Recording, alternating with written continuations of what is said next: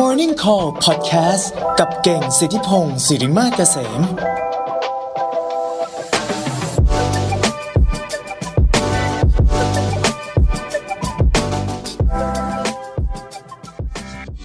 วันนี้เนี่ยนะครับก็เช่นเดิมนะเหมือนเมื่อสัปดาห์ที่แล้วนะก็คือ ผมเนี่ยชอบหนังสือเล่มหนึ่งมากนะฮะหนังสือเล่มนี้ชื่อว่า branding the nation นะ สร้างแบรนด์แทนประเทศนะซึ่งเป็นหนังสือที่เขียนมาจากลงทุนแมนนั่นเองนะฮะโดยลงทุนแมนนะหนังสือเล่มนี้เนี่ยก็พูดถึงหลาย ๆ ประเทศนะว่าทำไมแต่ละประเทศเนี่ยถึงโด่งดังในเรื่องต่างๆนะไม่ว่าจะเป็นแบบเยอรมนีนะเมื่อวีคที่แล้วเราคุยแล้วนะโดดเด่นเรื่องของ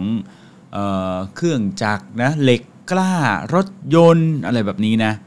เขาก็มีที่มาที่ไปของมันน แล้วก็เดี๋ยวจะมีเขาก็มีเรื่องของนาฬิกาสวิตเซอร์แลนด์นะทำไมต้องเป็นสวิตเซอร์แลนด์ด้วยอะไรเงี้ยนะก็เยอะแยะเต็มไปหมดเลยนะฮะแต่วันนี้นะที่จะหยิบมานะก็คือเป็นเรื่องของแฟชั่นจากฝรั่งเศสนะทำไมแฟชั่นจากฝรั่งเศสเนี่ยมันถึงครองใจคนทั่วโลกได้นะเดี๋ยววันนี้เนี่ย ผมจะเล่าให้ฟังโดยอ่านจากหนังสือเล่มนี้นะฮะหนังสือเล่มนี้โปรโมทให้เขาหน่อยนะฮะก็เพื่อนๆสามารถไปหาซื้อได้เลยนะเป็นหนังสือจากลงทุนแมนนี่ผมเล c คอมเมนต์มากทั้งสองเล่มเลยนะก่อนหน้านี้เศรษฐกิจพันปีนี่ก็สุดยอดนะฮะเป็นหนังสือที่ดีแบบขึ้นหิ่งสำหรับผมเลยนะฮะแต่เล่มนี้นะ380 บาทนะฮะที่ชื่อว่า branding the nation สร้างแบรนด์แทนประเทศนะฮะหน้าปกก็จะเรียบง่ายนะตามสไตล์ลงทุนแมน เอาล่ะ เดี๋ยววันนี้เราจะมาเล่าเรื่องของฝรั่งเศส แล้วก็เรื่องของแบรนด์หรูของเขานะแล้วก็เดี๋ยวเราจะมา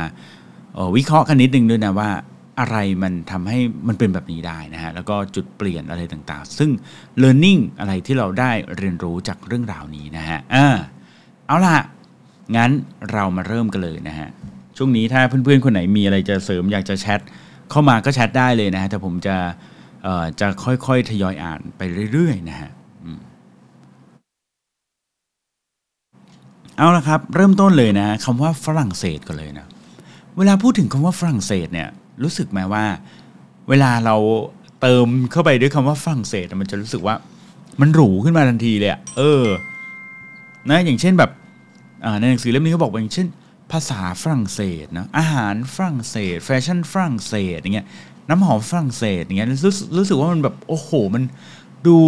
หรูไฮโซมันอารมณ์เหมือนแบบ เหมือนญี่ปุ่นก็เหมือนกัน อะ นมฮอกไกโดญี่ปุ่นอะไรเงี้ยเอออะไรเงี้ยนะเออขนมญี่ปุ่นอะไรเงี้ยนะมันจะมีมันจะมีมีฟีลลิ่งเลยอะผมเคยเจอเพื่อนที่ทำธุรกิจนะแล้วก็ทำพวก product branding เนี่ยพอปรากฏว่าพอทำไปแล้วเนี่ยเขาอยากให้แบบแบรนด์เขามันดูแบบ ดูดูดูแพงขึ้นอะเขาใส่ภาษาญี่ปุ่นทำไมไอ้มันก็คงเหมือนกันในกันในกรณีนี้นะฮะก็ถ้าเกิดใส่ภาษาฝรั่งเศสมันฝรั่งเศสทำไมรู้สึกว่ามันจะแบบมันจะหรูขึ้นมา ทันทีเลยนะอ่าทีนี้เรามาดูกันครับว่า แล้วทำไมแบรนด์ฝรั่งเศสเนี่ยมันถึงฟังแล้วมันหรูนะก็ต้องย้อนกลับไปเลยนะฮะย้อนกลับไปตั้งแต่สมัยนู้นเลยนะฮะสมัยพระเจ้าหลุยส์ที่ 14นะก็ย้อนกลับไปตอนนั้นนะพระเจ้าหลุยส์ที่ 14เนี่ยก็อย่างที่เราหลายๆคนน่าจะทราบกันดีนะก็คือเขาเป็นคนที่แบบว่าโอ้โหมีชีวิตที่เลิศหรูนะฮะแล้วก็ใช้ ของนู่นนี่นั่นเยอะแยะเต็มไปหมดนะหนึ่งในสิ่งที่พระเจ้าหลุยส์ที่ 14 เนี่ยนะฮะทำแล้วก็มีความอลังการมากๆ ก็อยู่ในช่วงของพระราชวังแฟร์ไซน์นั่นเองนะฮะจริงๆใน Netflix มั้งนะ มีซีรีส์ชื่อแวร์ซายส์นะ โอ้ยอยากให้เพื่อนๆไปดูนะ เป็นเป็นเอ่อซีรีส์ที่สนุกสนุกแบบเรียบๆ ง่ายๆอะคือไม่ต้องตื่นเต้นแบบเหมือน Stranger Things นะแต่ว่าสนุกเพราะว่ามัน ทำให้มันก็มี story ของมันนะ แต่มันทำให้เราได้เรียนรู้ฮะว่า อ๋อ คนที่ใช้ชีวิตอยู่ในพระราชวังแวร์ซายเนี่ยเขาเป็นยังไงกันบ้างนะมนุษย์คนที่อยู่ในช่วงนั้นเนี่ยวิถีชีวิตเป็นยังไงบ้างนะ ซึ่งอันนี้คือผมว่าแบบดีมาก ๆ เลยนะฮะ ทีนี้ เขาก็บอกว่ามันเริ่มต้นตั้งแต่พระเจ้าหลุยส์ที่14นะในช่วงนั้นก็สิ่งที่เกิดขึ้นในช่วงนั้นก็อย่างที่หลายๆคนรู้นะก็พอเขาใช้ชีวิตหรูๆนะมันก็มาทั้งเเครื่องประดับเครื่องตกแต่งต่างๆนะรวมถึงเรื่องของการแต่งกายด้วยนะฮะพระเจ้าหลุยส์ที่14เนี่ยนะฮะเป็นคนแรกๆเลยนะครับที่ริเริ่มเรื่องของการนำวิกผมเนี่ยนะฮะมาสวมศีรษะนะเออใส่วิกอะพูดง่ายๆนะแล้วก็มีการใส่ รองเท้าส้นสูงด้วยนะฮะในสมัยนั้นผู้ชายนะฮะใส่รองเท้าส้นสูงนะเออนะเพราะว่าตัวเขาเองอาจจะไม่รู้ว่าเตี้ยหรือเปล่าแต่ว่าการใส่รองเท้าส้นสูงก็ทำให้หลายคนดูสง่าด้วยนะเออยืนหลังตรงด้วยนะ ผมเห็นผู้หญิงนะใส่รองเท้าส้นสูงเนี่ยเขาจะยืนหลังตรงด้วยนะเออนั้นรองเท้าส้นสูงก็ถือว่าทำให้เราอะดูดีขึ้นด้วยนะฮะจริง ๆ ผมเคยคิดนะว่ามันน่าจะมีเนี่ยไอ้รองเท้าส้นสูงเดี๋ยวสักพักน่าจะกลับมามาสู่คุณผู้ชายเนี่ย เร็วๆนี้แน่ๆนะฮะต้องหน้ามีแน่นะฮะแต่ทั้งนี้นะครับในช่วงนั้นก็มีคนหนึ่งนะชื่อมาดามเดอปอมบาดัวเนี่ยนะฮะคนนี้เป็นสนมเอกของพระเจ้าหลุยที่ 15นะฮะเธอก็เป็นคนที่ชอบนะในเรื่องของน้ำหอมนะเพราะว่าในยุคนั้นเนี่ยนะเท่าที่ผมจำได้เนี่ยถ้าผิดยังไงก็ขออภัยเขาบอกว่าคนในยุคที่อยู่ในแวร์ซายเนี่ยนะฮะเขาไม่ค่อยอาบน้ำกันนะอาบน้ำกันประมาณสักสัปดาห์ละหนนะอาจจะเป็นเพราะอากาศมันเย็นหรือเปล่าก็ไม่รู้นะ อาบน้ำสัปดาห์ละหนนะคืออาบน้ำน้อยมากนะฮะดังนั้นเนี่ยพอเขาอาบน้ำน้อยเนี่ยแน่นอนว่ากลิ่นตัวก็จะไม่ค่อยดีนะฮะเขาก็เลยต้องคิดสร้างทำน้ำหอมออกมาเยอะแยะเต็มไปหมดเลยนะฮะแล้วก็มาดามเนี่ยนะฮะก็เป็นคนเริ่มการสวมเสื้อคลุมยาวๆ หรือเสื้อเสื้อแบบที่เขาเรียกว่าเป็นกระโปรงอะกระโปรงแบบซุ้มไก่อะนะที่แบบมันมันใหญ่ๆกว้างๆนะนะฮะก็เป็นคนนี้แหละเป็นคนเริ่มนะฮะ ในขณะที่พอถัดมานะช่วงของพระนางมารีอังโตเนตเนี่ยนะฮะราชินีของพระเจ้าหลุยที่ 16เนี่ยนะฮะก็เริ่มทำทรงผมสูงๆนะฮะก็สูงขนาดไหนนะฮะสูง 60 เซนเลยนะฮะเราเคยเห็นรูปนะ ลองไปเซิร์ชดูก็ได้นะ พระนางมารีแองโตเนตนะ คนนี้ก็ดังอยู่เหมือนกันนะ ก็ทำทรงผมแบบสูง 60 เซนเลยนะฮะ เออ ถ้าไปเดินไปผ่านประตูที่ไหนนี่บางทีตัวผ่านนะ แต่ผมอาจจะไม่ผ่านนะฮะ ถัดมานะฮะเขาก็บอกว่า แต่ด้วยความที่ในยุคนั้นเนี่ยนะฮะก็แบบความหรูหราเนี่ยมันเข้ามาเยอะมากการแต่งตัวพระราชวังที่แบบอลังการเนี่ยนะแต่สุดท้ายเนี่ยนะมันเป็นความหรูหราที่เกินพอดี เรื่องนี้พี่พักน่าจะเเชี่ยวชาญนะว่าย้ำเราทุกวันพุธเลยนะว่า ต้องใช้เงินไม่เยอะกว่าที่หาได้ใช่ไหมแต่ด้วยการที่เขาใช้เงินเกินพอดีเนี่ยสุดท้ายแล้วเนี่ยก็ การคลังเนี่ยก็เข้าถึงขั้นล้มละลายนะแล้วก็นำมาสู่การปฏิวัติฝรั่งเศสที่สุดท้ายก็ล้มล้างระระบอบกษัตริย์ลงนะฮะในปี 1789 นั่นเองนะฮะแต่ทั้งนี้นะครับก็ตอนหลังๆอะผ่านมานะในปี 1848 นะโอ้ถัดมาอีกประมาณ 50 ปีเลยนะลุยส์นโปเลียนนะซึ่งเป็นหลานลุงของ จักรพรรดินโปเลียนโบนาปาร์ตเนี่ยนะฮะเขาก็ถูกเลือกตั้งนะให้เป็นประธานาธิบดีนะในปี 1848นะด้วยความที่แกขึ้นมาแบบนี้แล้วเนี่ยนะแล้วก็แกก็ได้รับเลือกนะถูกไหมแต่ว่าแกเนี่ยอยากจะอยู่ยันนานนะเขาก็คิดว่าอยากจะอยู่นานๆ ไม่อยากให้ใครแบบมาเลือกตั้งแล้วแบบแหมมาแทนที่เขานะแกก็เลยจัดการนะฮะยึดอำนาจซะเลยนะเออหลังจากขึ้นมาแล้วเนี่ยเออคือจริงๆอะ กฎตอนนั้นเนี่ยเขาบอกว่าไม่ให้มีการดำรงตำแหน่งซ้ำสองนะเออแกก็เลยกลัวว่า เดี๋ยวพอจบวาระไปแล้วแกจะไม่ได้ครองครองตำแหน่งนะแกก็เลยยึดอำนาจซะเลยนะแล้วก็อยู่อีก 8 ปีไม่ใช่นะฮะเอออยู่อีกหลายปีเลยนะฮะอยู่ตั้งแต่เออหนึ่งแปดห้าสองถึงหนึ่งแปดเจ็ดศูนย์เลยนะฮะยาวนานมากๆ ซึ่งตอนนั้นเนี่ยก็จะตรงกับช่วงรัชกาลที่4นั่นเองนะฮะ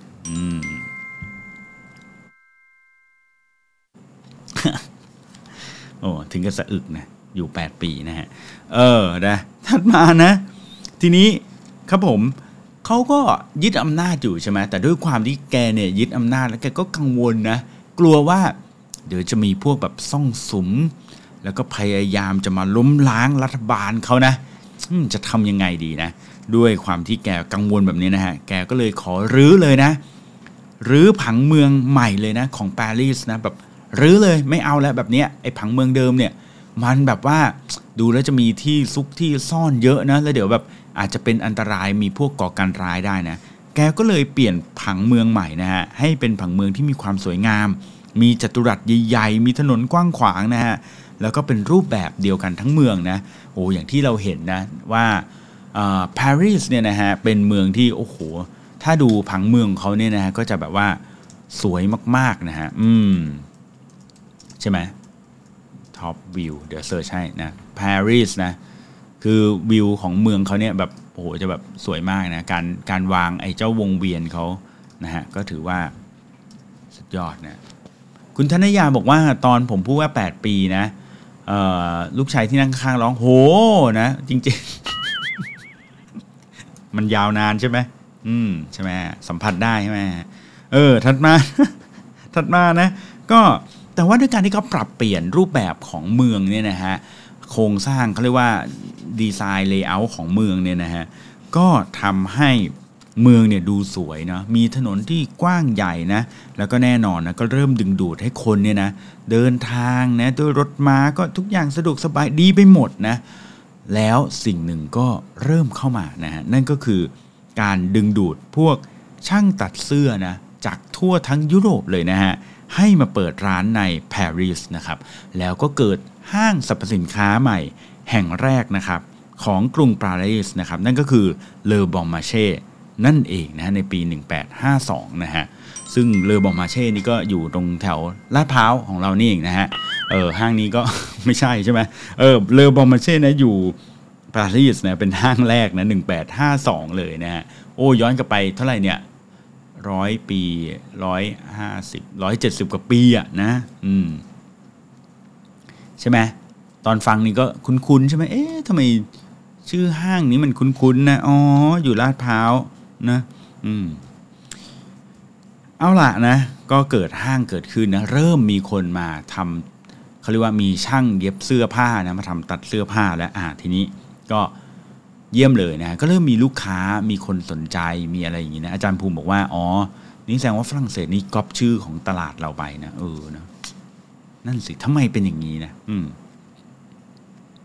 แต่ทั้งนี้นะฮะเขาก็บอกว่าลูกค้าคนหนึ่งนะที่สำคัญมาก ๆ เลยนะเป็นลูกค้าสายแฟชั่นในช่วงนั้นเนี่ยนะฮะเป็นคนที่สำคัญมาก ๆ ก็คือ จักรพรรดินีเออร์เชนี่นะฮะเดอมอนติโฆนะฮะเออคนนี้ผมอ่านชื่อยากนิดหนึ่งนะคนนี้ ก็เป็นพระชายาของจักรพรรดินโปเลียนที่3เนี่ยเอาเป็นว่าเธอคนนี้เนี่ยนะก็กลายเป็นคนที่คอยสนับสนุนวงการแฟชั่นอยู่ในยุคนั้นเลยนะครับ แล้วทีนี้ฮะมันก็เริ่มเกิดแบรนด์ต่างๆ มากมายนะเราจะเริ่มจากแบรนด์แรกก่อนเลยนั่นก็คือลุยส์วิตตองนั่นเองนะฮะเออนะลุยส์วิตตองเอออาจารย์ภูมิบอกว่าเป็นหลุยส์ที่มีวิกสามชิ้นนะฮะสามอันนะหลุยส์วิกตอง วิกตองเงี้ยเหรอไม่ใช่นะฮะลุยส์วิตตองเกิดตั้งแต่ปี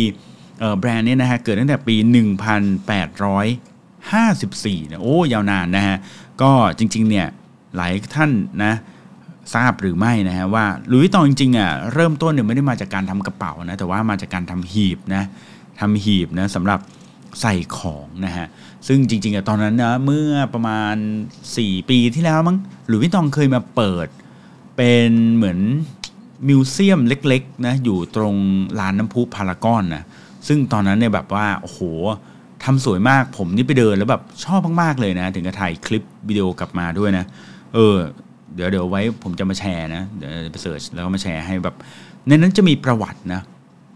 ของหลุยวิตองว่าแบบว่าเกิดขึ้นได้ยังไง แล้วก็ตอนนั้นก็แน่นอนนะเริ่มต้นจากการที่แบบเนี่ยสมัยก่อนเนี่ยในยุคนั้นเนี่ยนะฮะคนยุโรปเดินทางเขาเดินทางผ่านทางรถไฟถูกไหมแต่ว่าเหตุที่ทำให้ กระเป๋าเดินทางเนี่ยหรือเป็นหีบเนี่ยเนาะของหลุยวิตองอะโด่งดังนะก็เพราะว่าหีบในสมัยก่อนเนี่ยนะฮะเขาทำแบบเรานึกถึงแบบพวกหีบจนสลัดอะ่ะอืมหีบคุมทรัพย์อะ่ะคือมันเป็นหีบแล้วก็ตรงด้านบนอะ่ะมันจะเป็นโค้งๆใช่ไหมมันจะเป็นโค้งๆแต่ว่าของหลุยส์ตองเนี่ยเป็นแบรนด์แรก ๆ เลยนะฮะที่ด้านบนเนี่ยไม่โค้ง ด้านบนเนี่ยเป็นตัดแบบ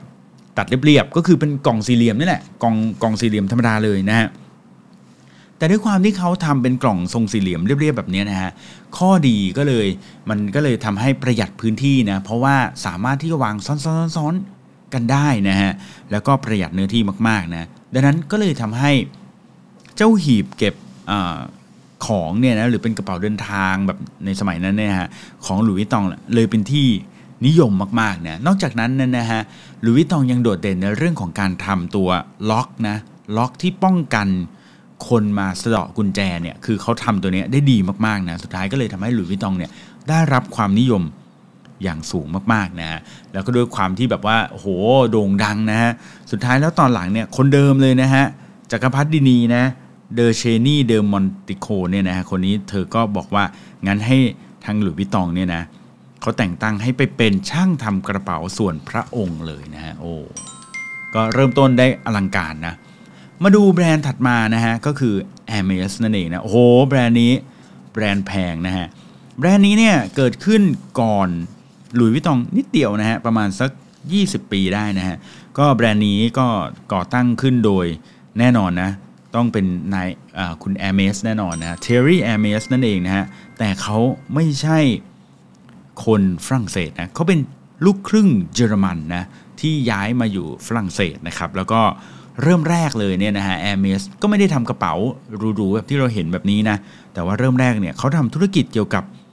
อานม้า เอออานม้าก็คือที่นั่งอะ่ะเวลาขี่ม้าใช่ไหมฮะอานม้านะเขาทำอานม้าสำหรับ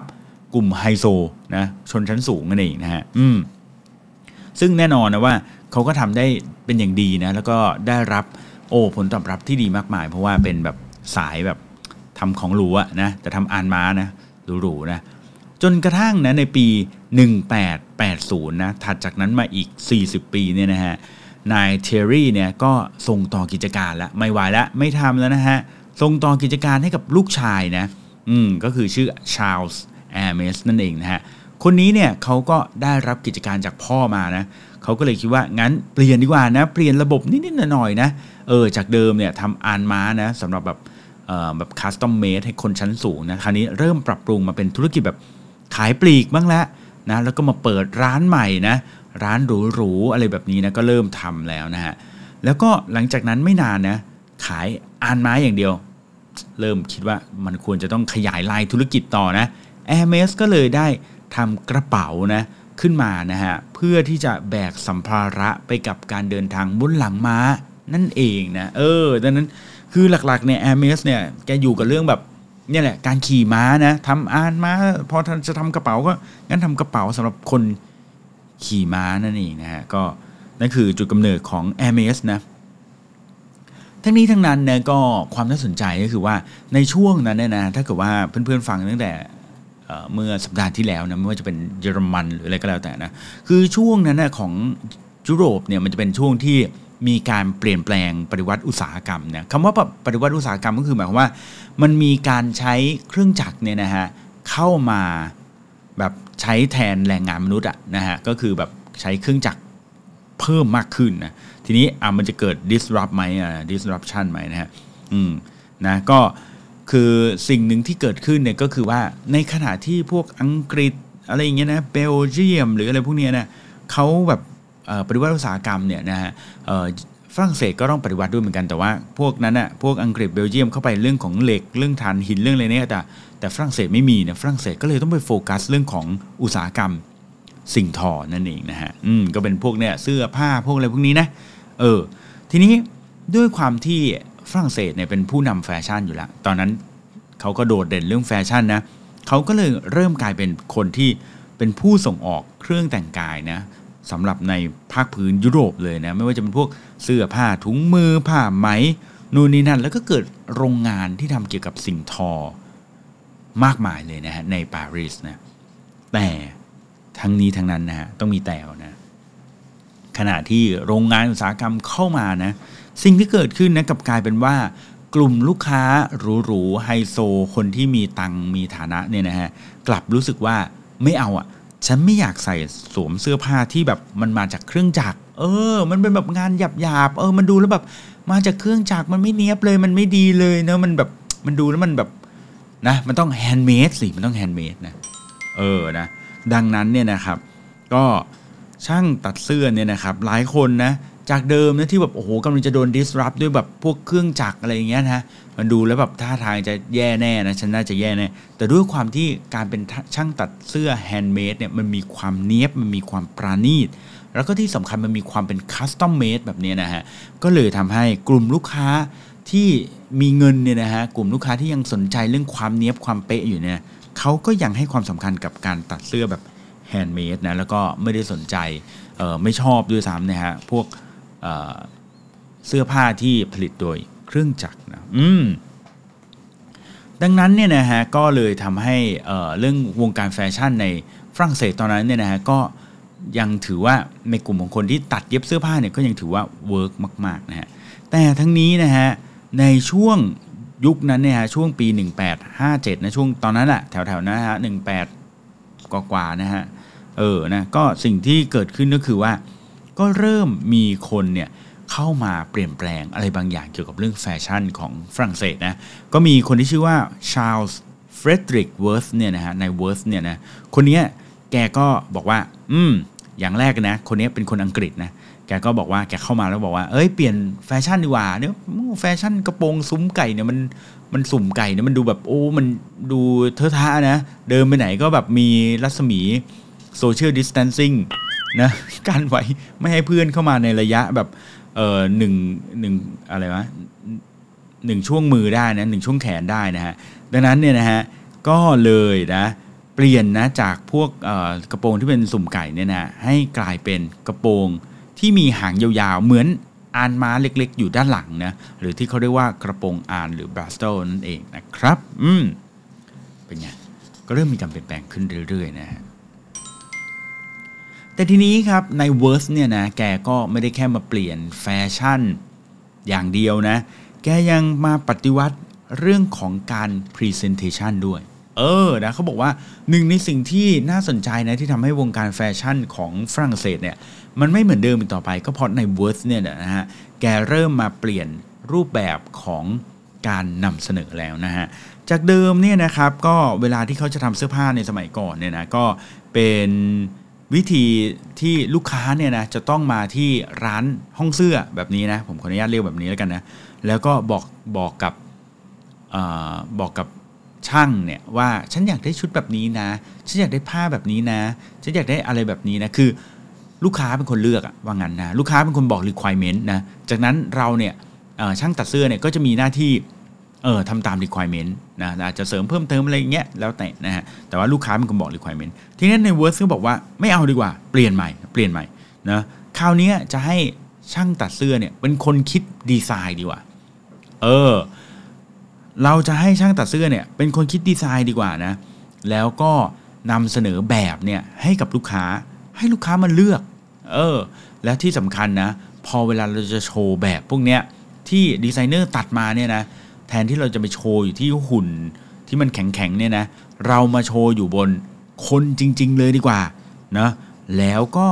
จัดให้มีการเดินแบบนะหรือที่เขาเรียกว่าเป็นการจัดแสดงแฟชั่นโชว์นั่นเองนะฮะคือในเวิร์สเนี่ยนะมาเปลี่ยนเลยนะ จากเดิมเนี่ยต้องแบบโอ้ยลูกค้ามาบอก requirement เดี๋ยวนี้ไม่ต้องนะ เราสร้างเองเลยนะ ช่างตัดเสื้อสร้างเองเลยนะ คิดแบบออกมาเอง แล้วก็ จัดแฟชั่นโชว์แล้วก็ให้คนเดินนะเออให้คนมาเดินโชว์แบบนะฮะอืมโชว์เสื้อผ้านั่นเองนะครับ ซึ่งการแสดงแฟชั่นโชว์อย่างที่หลายๆคนทราบนะ มันก็ทำให้เกิดสิ่งที่เรียกว่าเป็น season นะเป็นฤดูกาลนะเป็น season นั่นเองนะก็คือว่าเราจะเห็นว่ามีปีหนึ่งเนี่ยก็จะมี 2-4 ครั้งนะฮะนะเป็นช่วงสปริงเป็นอะไรอย่างเงี้ยนะเป็น fall นะอะไรอย่างเงี้ยนะเป็น season season ไปอะไรแบบนี้นะฮะซึ่งตรงเนี้ยมันก็เป็น เรียกว่าเป็นเป็นเป็นช่วงเวลาที่จะมีการออกคอลเลกชันใหม่ถูกไหมแล้วสิ่งที่ทำให้มันเกิดขึ้นก็คือ มันก็เกิดค่านิยมของการที่ของเนี้ยมันใหม่ของนี้มันเอาไปแล้วเนาะถ้าเกิดว่าฉันเป็นแบบสังคมชั้นสูงนะฉันซื้อเสื้อแบบ เมื่อตอนมกรานะปรากฏว่าพอใส่ไปสักแบบปีหนึ่งอะไม่ต้องปีครึ่งปีนะเจอช่วง summer นะ เออปุ๊บเนี่ยเขาก็เดินแบบกันใหม่นะออกคอลเลกชันใหม่ปรากฏโอ้ยฉันยังใส่ชุดเดิมมันดูแล้วแบบว้ายทำไมแบบใส่เสื้อเก่าอะไรเงี้ยนะนั่นก็คือแบบค่านิยมนะที่แบบเขาสร้างขึ้นมาเพื่อทำให้พวกเราเนี่ยรู้สึกว่า โอ้ยไม่ได้แล้วเราต้องเปลี่ยนแล้วไม่ได้เดี๋ยวเราเอานะฮะอืมทำไมในห้องเอ่อ morning call เนี่ยเอ่อของในกรุ๊ปไลน์เนี่ยนะฮะเขาไปคุยกันเรื่องเอ่อไวน์ชีสของฝรั่งเศสนะฮะ ผมพยายามลากออกมาห่างจากเรื่องกินนะคนในห้องนี้ก็จะชอบพาเราเข้าไป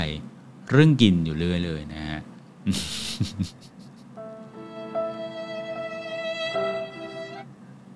นะอ้าวมา เอ่อถัดมานะเรามาต่อดีกว่านะ แต่ทีนี้ในชาลส์เวิร์สเนี่ยนะฮะ แกก็ไม่ได้จบแค่นี้นะ ชีวิตของแกก็ยาวไปเรื่อยๆนะแต่ว่าแกก็เริ่มอายุเยอะขึ้นนะจนกระทั่งแกมีลูกชายเนี่ยลูกชายของนายเวิร์สเนี่ยนะฮะชื่อกาสตอนเนี่ยคนเนี้ยแกก็เริ่มคิดไอเดียขึ้นมาอีกอันหนึ่งก็คือทำให้เกิดสมาคมช่างเสื้อชั้นสูงนะเออกลุ่มช่างเสื้อระดับไฮโซนะหรือที่เขาเรียกว่าโอกูตูนั่นเองนะฮะเออก็คือหมายถึงศิลปะการตัดเย็บชั้นสูงนั่นเองนะฮะ คือพูดง่ายๆว่าเริ่มเซตมาตรฐานขึ้นมาใหม่นะโดยการเซตมาตรฐานเนี่ยนะฮะก็คือเขาก็บอกว่าห้องเสื้อไหนเนี่ยที่อยากจะเป็นห้องเสื้อระดับแบบโอกูตูเนี่ยนะฮะก็ต้องมี requirement บางอย่างนะที่ต้องผ่านให้ได้ เช่นนะงานออกแบบเนี่ยต้องเป็นการออกแบบด้วยมือทั้งหมดนะฮะไม่ให้ใช้เครื่องจักรใด ๆ เลยนะฮะแล้วก็ต้องเป็นการ ดีไซน์แบบ made to order นะสำหรับลูกค้าเฉพาะรายเท่านั้น อะไรอย่างนี้นะ แล้วก็ต้องมีสตูดิโออยู่ในปารีสเท่านั้นนะ แล้วก็สตูดิโอเนี่ยนะต้องมีพนักงานทำงานเต็มเวลานะ อย่างน้อย 15 คนแบบนี้นะฮะ ก็มีการแบบกำหนดแบบนี้เลยนะ แล้วก็ในทุกฤดูกาลเนี่ยต้องมีการโชว์คอลเลกชันนะอย่างน้อย 35 ดีไซน์ ทั้งชุดกลางวันและชุด ราตรีด้วยนะโอ้ requirement เยอะมากนะดังนั้นการที่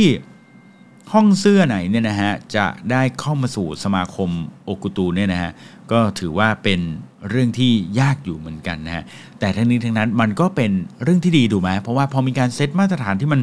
แหมเคี้ยวๆหน่อยนะโหดๆหน่อยนะ ก็จะทำให้สิ่งต่างๆเนี่ยมันดูแล้วแบบเออโอเคนะมันมันค่อนข้างที่จะ มีอะไรที่ยึดถือได้แหละว่าอ๋อห้องเสื้อเนี้ยอยู่ในระดับนี้นะอยู่ในมาตรฐานที่ดีระดับนี้นะฮะซึ่งแบรนด์ที่อยู่ในกลุ่มของแบบโอกุตูเนี่ยนะฮะก็อย่างเช่นชาแนลอย่างเงี้ยนะดีออย่างเงี้ยนะก็อยู่ในนั้นนะครับผมอืมเอาล่ะนะ เราก็มาดูกันต่อนะฮะว่าช่วงนั้นเนี่ยเกิดอะไรขึ้นอีกนะฮะในช่วง 1920 ถึง 1930นะก็ช่วงต้นๆนนะถึงอของ ปี 1900 เนี่ยนะฮะเอ่อก็เกิดสงครามใช่ไหมอย่างที่หลายๆคนรู้นะฮะก็มีสงครามโลกครั้งที่ 1 เกิดขึ้นนะแต่ทั้งนี้ทั้งนั้นนะฮะในช่วงเวลานั้นเนี่ยฝรั่งเศสเนี่ยรู้สึกว่าจะไม่ค่อยโดนเออไม่ค่อยได้รับความเสียหายอะไรเท่าไหร่นะก็คือคือเกิดสงครามโลกเนี่ยนะแต่ว่าทั้งนี้ทั้งนั้นในช่วงนั้นเนี่ยนะฮะก็มีคนที่ชื่อว่า Grabel Chanel นะฮะนี่ชื่อคุณแล้วใช่ไหมคนนี้นะ เธอเริ่มเดินทางนะเปิดเปิดเส้นทางสายแฟชั่นนะด้วยการเปิดร้านขายหมวกนะเริ่มต้นด้วยร้านขายหมวกนะให้กับเศรษฐีนะฮะก่อนที่ถัดมาเนี่ย1913เนี่ยก็จะมาทำร้านขายเสื้อผ้านั่นเองนะฮะซึ่งชาแนลเนี่ยนะฮะก็มีความโด่งดังนะในการทำเสื้อผ้าผู้หญิงนะที่ไม่เอาละเลิกนะพวกไอ้พวกกระโปรงยาวๆรุ่มร่ามเลยพวกนี้นะนะเททิ้งนะฮะไม่เอา เปลี่ยนเป็นชุดที่เรียบง่ายนะแต่ดูเก๋ไก๋นะแล้วก็นำความเป็นผู้ชายเนี่ยนะมาประยุกต์ให้เข้ากับชุดของผู้หญิงนะแล้วก็เกิดชุดสูทของชาแนลซึ่งเป็นเอกลักษณ์มาจนถึงทุกวันนี้นะฮะอืมคือชาแนลนี่เกิดช้าเลยนะ เกิดหลังๆเลยนะ หลังหลุยส์ วิตตองแล้วก็แอร์เมสอีกนะฮะถัดมานะก็ในช่วง ทศวรรษที่ 1940 ถึง 1950 เนี่ยนะ ก็ช่วงสงครามโลกครั้งที่ 2 นะ ก็ขณะที่หลาย ๆ ที่ก็พังทลายกันไปนะ แต่ปารีสก็ยังโอเคอยู่นะฮะ ก็ยังดำเนินต่อเรื่องของออการใช้ชีวิตที่หรูหรานะ มีแฟชั่นก็เหมือนเดิมนะฮะ ก็กลับไปใช้ชีวิตแบบนี้นะฮะ ก็เกิดดีไซเนอร์อีกคนหนึ่งก็คือคริสเตียนดิออร์นั่นเองนะฮะ ก็มาปฏิวัติวงการแฟชั่นนะ ด้วยการนำเสนอแฟชั่น New Look นะ ในปี 1974 ด้วยการแบบ ทำเสื้อผ้าแบบเข้าเอวเข้ารูปนะเออเข้าตามสวดทรงอะไรแบบนี้เขาก็บอกว่าเออชุดแบบเนี้ยก็ทำให้แบบมันดูสวยดูน่าสนใจมากขึ้น แล้วก็ในยุคนั้นเนี่ยก็มีนิตยสารแฟชั่นนะเกิดขึ้นก็คือนิตยสารที่ชื่อว่าเอลนั่นเองนะฮะอืมก็ยิ่งทำให้ปารีสนี่แบบเป็นศูนย์กลางของแฟชั่นสุดๆไปเลยนะเพราะว่าอะไรใหม่ๆนะเออแฟชั่นใหม่ๆ เกิดขึ้นก็เกิดขึ้นที่นี่แหละนะครับผม แต่ทั้งนี้นะฮะสิ่งที่หลายคนไม่คาดคิดนะในช่วงนั้นก็คือว่า หลังจากที่คริสเตียนดิออร์เนี่ยนะฮะก็ออกนำเสนอชุดแฟชั่น New Look ที่บอกเนี่ยเข้ารูปเข้าเอวเนี่ยไม่นานนะฮะสิบปีหลังจากนั้นเองนะฮะคริสเตียนดิออร์ก็เสียชีวิตไปนะฮะอืมแต่ทั้งนี้ทั้งนั้นนะคริสเตียนดิออร์แกก็วางไว้นะว่า จะต้องมีผู้ที่มาสืบทอดนะสืบทอดออธุรกิจของเขานะฮะ คนคนนั้นก็เป็นคนชื่อคุณอีกคนหนึ่งนะฮะ นั่นก็คือยิปแซงลอเรนนั่นเองนะฮะเอาล่ะนะครับ ซึ่งยิปแซงเนี่ยนะฮะแกก็ออกมาปฏิวัติวงการแฟชั่นนะด้วยการเริ่มต้นทำเสื้อผ้าสำเร็จรูปแล้วนะครับเป็นแบบเสื้อผ้าแบบ ready to wear นะเพราะว่าในช่วงนั้นเนี่ยนะเขาก็บอกว่าถึงแม้ว่า อะไรต่างๆ มันจะแบบดูดีแต่ว่าด้วยภาวะสงครามหรืออะไรพวกนี้นะฮะก็ทำให้เศรษฐกิจโลกมันค่อนข้างย่ำแย่นะคนอเมริกันหรืออะไรพวกนี้ก็ไม่ได้มีเงินเยอะนะฮะเขาก็เลยคิดว่า การที่จะต้องมานั่งซื้อเสื้อผ้าแบบโอกุตูเนี่ยนะฮะมันก็เป็นอะไรที่แพงนะเริ่มสิ้นเปลืองแล้วก็เลยต้องใช้เสื้อผ้าสำเร็จรูปแบบ ready to wear นั่นเองนะฮะ ทีนี้พวกแบรนด์เนมต่างๆ ก็เลยเริ่มหันมาให้ความสำคัญนะกับฐานลูกค้ากลุ่มนี้นะก็เริ่มใช้พวกโรงงานใช้การผลิตแบบอุตสาหกรรมเนี่ยเข้ามาผลิตเสื้อผ้านะดังนั้นเนี่ยกลุ่มของที่เป็นโอกุตูเนี่ยนะฮะก็เริ่มมีลูกค้าลดลงเรื่อยๆเรื่อยๆเรื่อยๆเนี่ยก็ทั้งเรื่องของเศรษฐกิจเรื่องของอะไรพวกนี้ด้วยนะก็เริ่มมีความสำคัญน้อยลงนะฮะในปี 1980 นะเอาไม่นานนี้เองนะฮะช่วงปีนี้ผมเริ่มเกิดแล้วนะ เออนะก็ดาราระดับโลกนะก็เริ่มมีการถูกดึงตัวมา เพื่อมาเป็นพรีเซนเตอร์ให้กับแบรนด์ต่างๆนะครับผมนะแล้วก็ในช่วงนั้นเองก็เริ่มมีเรียกว่าฝรั่งเศสเนี่ยไม่ได้กลายเป็นแค่ศูนย์กลางเพียงอย่างเดียวแล้วเริ่มมีแฟชั่นดีไซเนอร์เก่งๆนะจากที่อื่นด้วยไม่ว่าจะเป็นแบบจากมิลาน จากนิวยอร์กจากลอนดอนจากอะไรพวกนี้นะครับ ก็โอ้โหเกิดอะไรขึ้นมาเยอะมาก ความสำคัญของโอกุตูเนี่ยนะฮะก็ลดลงไปลดลงไปเรื่อยๆเรื่อยๆเรื่อยๆแล้วสุดท้ายก็ไปสู่ ยุคที่เสื้อผ้าเนี่ยเน้นเป็นเสื้อผ้าสำเร็จรูปนั่นเองนะครับผมอืมแต่ทั้งนี้ทั้งนั้นนะฮะเขาก็บอกว่าสุดท้ายเนี่ยบอกว่า ถึงแม้ว่าพวกเราเนี่ยจะชอบแบรนด์ฝรั่งเศสนะแต่ว่าเอาเข้าจริง ๆ แล้วเนี่ยนะฮะฝรั่งเศสเนี่ยนะฮะแกก็มีความเป็นตัวของตัวเองสูงนะคนฝรั่งเศสเนี่ย กลายเป็นว่าคนฝรั่งเศสท้องถิ่นเองเนี่ยนะฮะกลับไม่ได้เป็นคนที่ซื้อเสื้อผ้าแบรนด์เนมเยอะขนาดนั้น โดยเฉพาะพวกแบรนด์ชื่อดังๆเนี่ยไม่ได้ซื้อกันเยอะขนาดนั้นนะฮะกลับไปซื้อพวกเสื้อผ้าวินเทจนะหรือพวกเสื้อผ้ามือสองซะเยอะมากกว่านะฮะคนฝรั่งเศสเนี่ยนะฮะจากสถิติเนี่ยเขาบอกว่าคนฝรั่งเศสเนี่ยใช้จ่ายเงินไปกับเสื้อผ้าเนี่ยนะฮะคิดเป็นสัดส่วนเพียงแค่ 3.8เปอร์เซ็นเท่านั้นเองนะฮะน้อยมากนะ3.8เปอร์เซ็นเท่านั้นเองนะฮะถือว่าน้อยกว่าค่าเฉลี่ยของแบบในยุโรปอะ่ะการสเปนค่าใช้จ่ายพวกเครื่องแต่งกายในยุโรปยังจ่ายเยอะกว่าอีกนะเออคือคนยุโรปอะจ่ายเยอะกว่าคนฝรั่งเศสถึงเกือบสองเท่าเลยนะฮะแล้วคนฝรั่งเศสเขาเอาเงินไปใช้กับอะไรฮะเขาบอกว่า คนฝรั่งเศสเนี่ยเอาเงินส่วนมากนะที่มีเนี่ยไปใช้กับการกินนะและนั้นก็เลยเป็นต้นกำเนิดนะของอาชีพหนึ่งนะฮะที่เขาเรียกว่าเชฟนั่นเองนะฮะอ่าเริ่มเข้าเริ่มเข้าโซนของกินแล้วฮะเพื่อนๆนะฮะเออเริ่มเป็นโซนโซนโปรดแล้วใช่ไหมแต่ เราจะไม่ไปคุยเรื่องนั้นนะเพราะว่าวันนี้เวลาเราหมดแล้วนะฮะเออนะนั้นก็เดี๋ยวไว้ค่อยมาคุยกันคราวหน้าแล้วกันนะแต่วันนี้ก็คิดว่าเพื่อนๆน่าจะสนุกสนานนะโอ้เดี๋ยวอ่ามีคนส่งสติกเกอร์ มีเสียง อ่านะฮะสำหรับ วันนี้นะก็คิดว่าเพื่อนๆน่าจะแบบได้รับความสนุกสนานนะครับที่มาของแบรนด์ต่างๆนะก็แล้วก็ได้รู้นะถึงประวัติว่า เออทำไมฝรั่งเศสเนี่ยนะถึงโด่งดังในเรื่องของความหรูหราเลิศหรูไฮโซ อะไรแบบนี้นะฮะเออดังนั้นวันนี้ก็ได้รู้กำเนิดของหลุยส์ วิตตองแอร์เมสนะชาแนลอะไรอย่างนี้นะฮะแบบคร่าวๆไปนะก็หวังว่าเพื่อนๆน่าจะชอบนะเนื้อหาในวันนี้นะฮะ Morning Call นะครับสนับสนุนโดยซิกนาประกันภัยนะร่วมสนับสนุนการสร้าง Creative Thinking Community นะครับเพื่อเพื่อนๆ ทุกคนได้คิดอย่างสร้างสรรค์นะแล้วก็ทำเพื่อชีวิตที่ดีของพวกเราทุกคนนะฮะ อย่าลืมติดตามกดติดตาม Line OA ของเรานะเอ่อ at creative talk นะเอออยากให้คนมาเยอะๆ สนุกดีนะฮะเออจะได้มันมาคุยกัน จริงๆเขาเขาไม่ได้เอาไว้ให้คุย เอาไว้รับข่าวสารนะฮะ ก็เผื่อมีอะไรถามก็พิมพ์ๆมาได้นะฮะ ก็นั้นก็ไปแอดไลน์ OA กัน